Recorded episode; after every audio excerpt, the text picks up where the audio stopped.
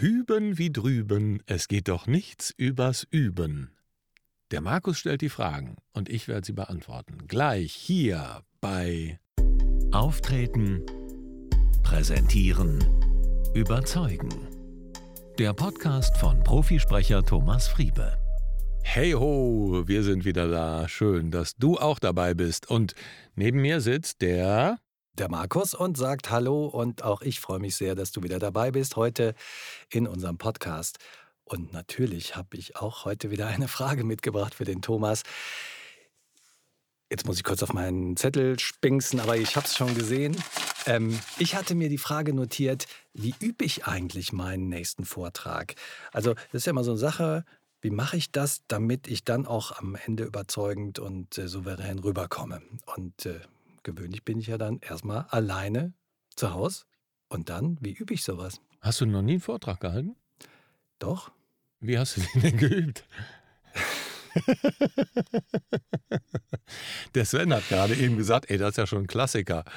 Immer wenn der Markus eine Frage stellt, fragt, fragt der Thomas, wie würdest du es denn machen? Deshalb ich habe natürlich, ich ja, ja, habe ich nicht anders erwartet von dir. Aber natürlich. Das ist übrigens typisch Coach. Ne? Der Coach sagt immer, ich, das ist nicht meine Frage, du musst das doch. Wahrscheinlich hast du selber. Hast du alle Antworten in dir. Gut, insofern haben wir, sind, die, sind wir mit dieser Folge schon fertig. Geht mal in euch und überlegt mal, wie könnt ihr euren nächsten Vortrag am besten üben. Das war's. Nein, nicht nein, das reicht auch nicht. Also, Natürlich habe ich schon Vorträge gehalten und natürlich habe ich die auch geübt. Ich finde aber, alleine zu Hause das für sich vorzusprechen oder so. Also du hast ja allein zu Hause. Ja, ich habe das so und so gemacht. Ich habe mich dann quasi dahingestellt und habe das, also erstmal natürlich alles notiert, aufgeschrieben und mich dann dahingestellt. Du hast alles gedacht, aufgeschrieben bis ins kleinste Detail, also mhm. oder? Und dann eher auswendig, also oh, okay. nahezu auswendig gelernt und dann alleine geübt. Und ich stelle mir die Frage, ob das wirklich der Weg ist. Ob es nicht bessere Möglichkeiten gibt, ähm, wie man sowas üben kann.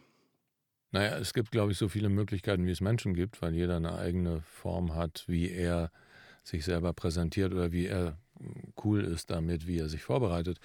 Aber das ist generell ist es gar keine schlechte Idee, alles aufzuschreiben und dann mal vorm Spiegel oder mal selber wie sich das anfühlt, mhm. so für, für einen selber, zu merken, okay, das ist, das ist noch ein bisschen holprig oder das funktioniert oder das funktioniert nicht.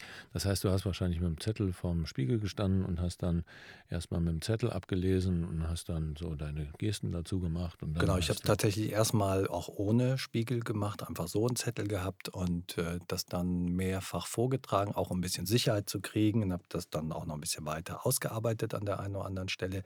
Aber letzten Endes ähm, zum Beispiel dieser Schritt vor den Spiegel, das ist merkwürdig, weil man schaut es ja sonst den ganzen Tag nicht an und dann stehst du plötzlich vorm Spiegel. Ich fand das eigentlich eine, eine eher ungewöhnliche Situation, da eine Stunde vorm Spiegel zu stehen. Ich hatte nicht das Gefühl, dass mir das hilft. Jetzt stell dir mal vor, so ein Influencer, der ist acht Stunden vorm Spiegel oder vorm ja, Selfie. Ja vor der ne? Kamera wahrscheinlich. Ja, ne? Vor der Kamera, permanent. So. Ja.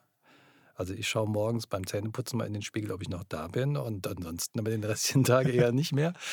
Und insofern war das eine sehr ungewöhnliche Situation für mich, da dann vom Spiegel zu stehen. Und ich glaube auch nicht, dass mir das letzten Endes geholfen hat. Weil mich selber zu betrachten, während ich dann irgendwas erzähle, ähm, gibt mir nicht die Sicherheit oder das Gefühl dafür, wie es dann so rüberkommt. Mhm. Weil ich mich ja sonst auch im Alltag nicht betrachte. Mhm. Ich kann dir versichern, dass du noch da bist. Oh, das ist schon mal. Ja, hat der Spiegel mir heute Morgen auch schon versichert. Ja, ja, aber es sind ja jetzt seit dem Spiegel schon ein paar Stunden vergangen. Insofern. Ja, also ich empfehle da unterschiedliche Herangehensweisen, je nachdem, wie man eben auch gewohnt ist zu präsentieren oder nicht. Vorm Spiegel ist gar nicht verkehrt, generell, weil mhm. genau das ist das, ne, die Eigenwahrnehmung mit der Fremdwahrnehmung zusammenzubringen. Deshalb empfehle ich auch gerne, das mit der Kamera mal aufzunehmen. Muss ja auch vielleicht nicht die ganze Rede zu sein, sondern mhm. einfach, ne, mittlerweile hat jeder in seinem Smartphone eine Kamera, die kannst du irgendwie platzieren, dass du da ganz drauf bist. Und dann machst du es einfach mal, zum Beispiel gerade am Anfang und am Ende, dass man so weiß, irgendwie, wie steige ich ein und äh, wie hört die Rede auf. Das soll ja immer ein Wow sein, also ein besonderer Effekt. Mhm. Und das ist schon wichtig zu üben. Und da erkennt man dann oft, oh, da, ne, da bewege ich mich vielleicht so, wie ich es gar nicht erwartet hätte. Mhm. Deshalb ist es eigentlich noch besser, mit der Kamera zu mhm. agieren, als vor dem Spiegel, weil vor dem Spiegel guckst du dich ja an und dann korrigierst du das direkt mhm. und hast gar nicht so das äh, echte Gefühl. Ne, da ist eine Kamera sicherlich oft hilfreicher. Und ähm, dann geht es natürlich auch darum, okay, kann ich die ganze Rede komplett auswendig? Ne? Manche Leute brauchen das, dass sie jeden Satz wirklich auswendig aufgeschrieben haben. Manche machen es so, sie machen den Satz komplett auswendig oder die komplette Rede kennen sie auswendig, machen es dann aber doch frei. Mhm. Oder du arbeitest mit Moderationskarten, hast dann einzelne Stichpunkte einfach nur und hangelst dich daran. Ne? Hast dann einfach nur ein guckst da mal drauf und machst es dann. Und dann gibt es natürlich Leute, die mit so Mindmap-Techniken arbeiten, die haben dann halt bestimmte fünf Punkte im Kopf und mhm. hangeln sich da dann gedanklich entlang. Mhm. Und ähm, das ist so ein bisschen individuell, aber ich empfehle auch immer, das erstmal selber für sich, zum Beispiel vor der Kamera, aber dann auch nochmal vor jemand anderem das zu machen, weil jemand anderer hat noch einfach nochmal einen anderen Blick darauf. Ja. Auch wie ist die ganze Rede logisch? Ne? Kann man den Gedankengängen folgen? Mhm. Sind die Gags, wir hatten es ja neulich mit Humor, äh, zünden die oder kann ich da vielleicht die Anekdote anders oder kürzen? Ne? Das hilft oft.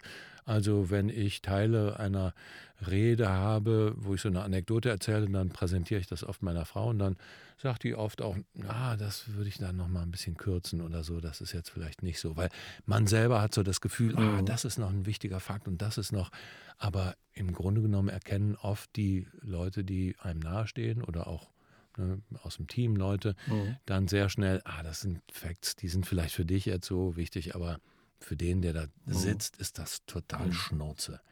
Und dann kannst du mhm. Sachen äh, rauskürzen und dann vielleicht nochmal machen. Und es ist nicht eher verwirrend, wenn man, also man hat jetzt alles vorbereitet, hat die Rede ausgearbeitet, hat die möglicherweise auch schon mal geübt vorm Spiegel, dann präsentiert man die jemand anders und der kommt dann mit irgendwelchen Aspekten, die man vorher gar nicht hatte. Verwirrt einen das nicht zusätzlich, dass man sagt, oh Mist, jetzt habe ich eigentlich schon alles fertig und schon geübt und jetzt kommt dann derjenige an und äh, sagt mir, hier, das war so und dies habe ich nicht verstanden und so.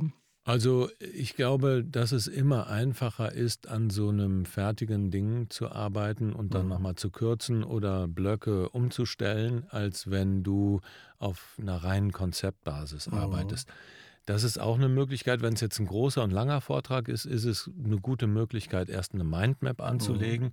und äh, Teile daraus vielleicht, wo man schon weiß, ah, okay, das wird die oder die Anekdote oder die und die Geschichte oder ich will das ungefähr in die Richtung erzählen, dass man Teile davon schon mal Teammitgliedern oder vertrauten Personen präsentiert und die dann sagen, ah, okay, verstehe ich oder ist da auch noch ein bisschen lang. Mhm. Das ist immer sinnvoll, gebe ich dir recht. Mhm. Aber ich arbeite gerne daran, dass man dann halt wirklich, wenn man die Sachen hat, dann kann man auch eher wegstreichen mhm. oder kann nochmal überlegen, an den Stellen würde ich nochmal was anderes nehmen oder so. Mhm. Aber das kann man natürlich auch in der Konzeptphase machen. Mhm.